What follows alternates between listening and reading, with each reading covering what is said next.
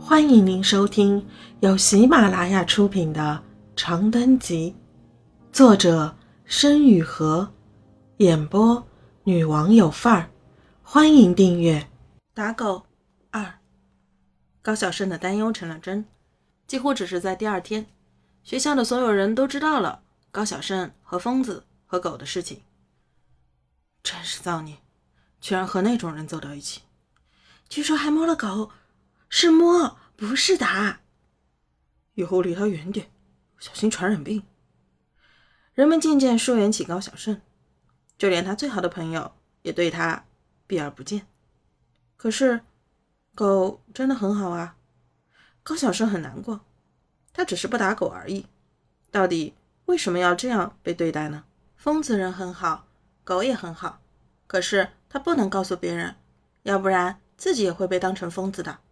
如果人们都相信狗是恶魔，又拒绝和真正的狗有一分一毫的接触，那世界上的真假是非岂不是可以随心动儿戏？高小胜不理解。县里一年一度的卫生督查就要开始了，据说市里下来的大官会亲自在县上转上一转，检查市容市貌和地方卫生。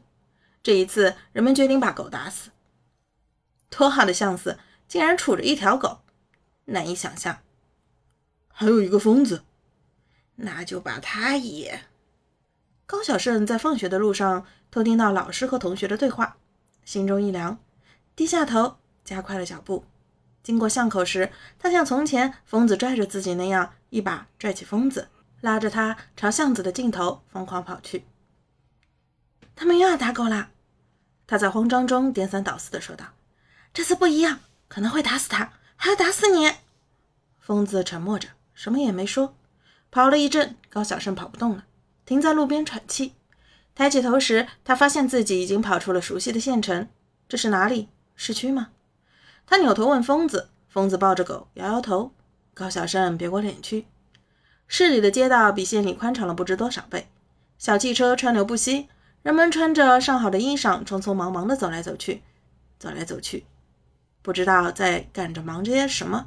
最重要的是，这里的人们光明正大的牵着狗，高小生吓坏了，心里真替他们捏一把汗。可是往来的行人似乎没有高喊着打狗了，并上前制止的，这是怎么一回事？他扭头看疯子，疯子并不看他，而是瞪大了眼睛看着人们手里牵的狗。高小生和疯子都从没见过那样的狗，浑身的皮毛卷曲发亮，脖子上套着精致的小项圈，干干净净，正大光明。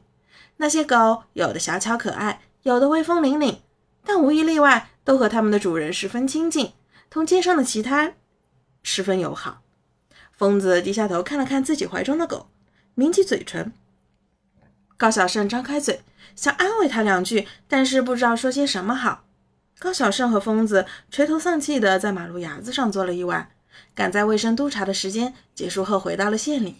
听众朋友，本集已播讲完毕。请订阅专辑，下集精彩继续。